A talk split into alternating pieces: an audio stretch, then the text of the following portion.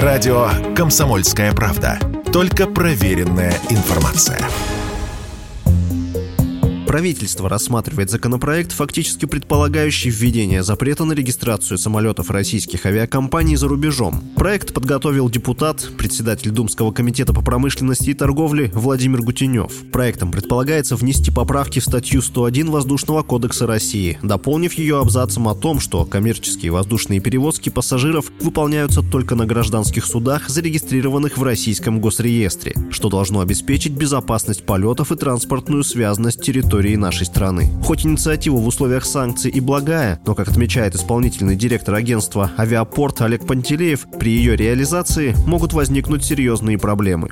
Когда речь идет о регистрации вновь поступающих в наши авиакомпании воздушных судов, мы видим, что в значительной мере парк будет обновляться за счет воздушных судов отечественного производства, которые и так, и так будут регистрироваться в России. Тут никаких вопросов и сомнений. А, но есть, например, и некоторая часть делового сообщества, например, авиакомпании, эксплуатирующие бизнес-джеты, да, там, конечно, проредились ряды, но для них в целом необходимости или целесообразность использования воздушных судов иностранного производства существует, потому что многим самолетам деловой авиации в России аналогов просто не существует. И для этих самолетов вопрос регистрации за рубежом теоретически может быть актуален.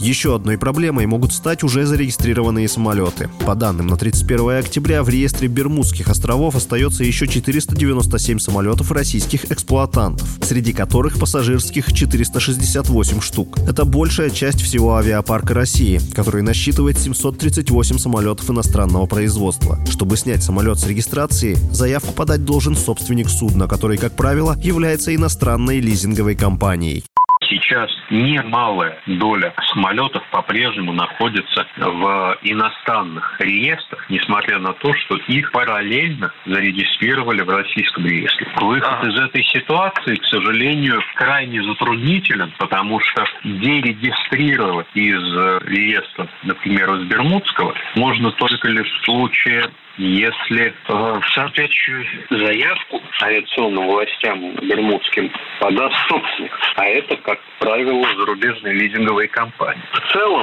когда речь идет о уже существующем парке, то решение о том, где регистрировать воздушное судно, все-таки остается за собственником. В случае, если это иностранная лизинговая компания, выполнить э, процедуры по дерегистрации за рубежом и регистрации в России будет невозможно возможно. В первую очередь силу функционного давления.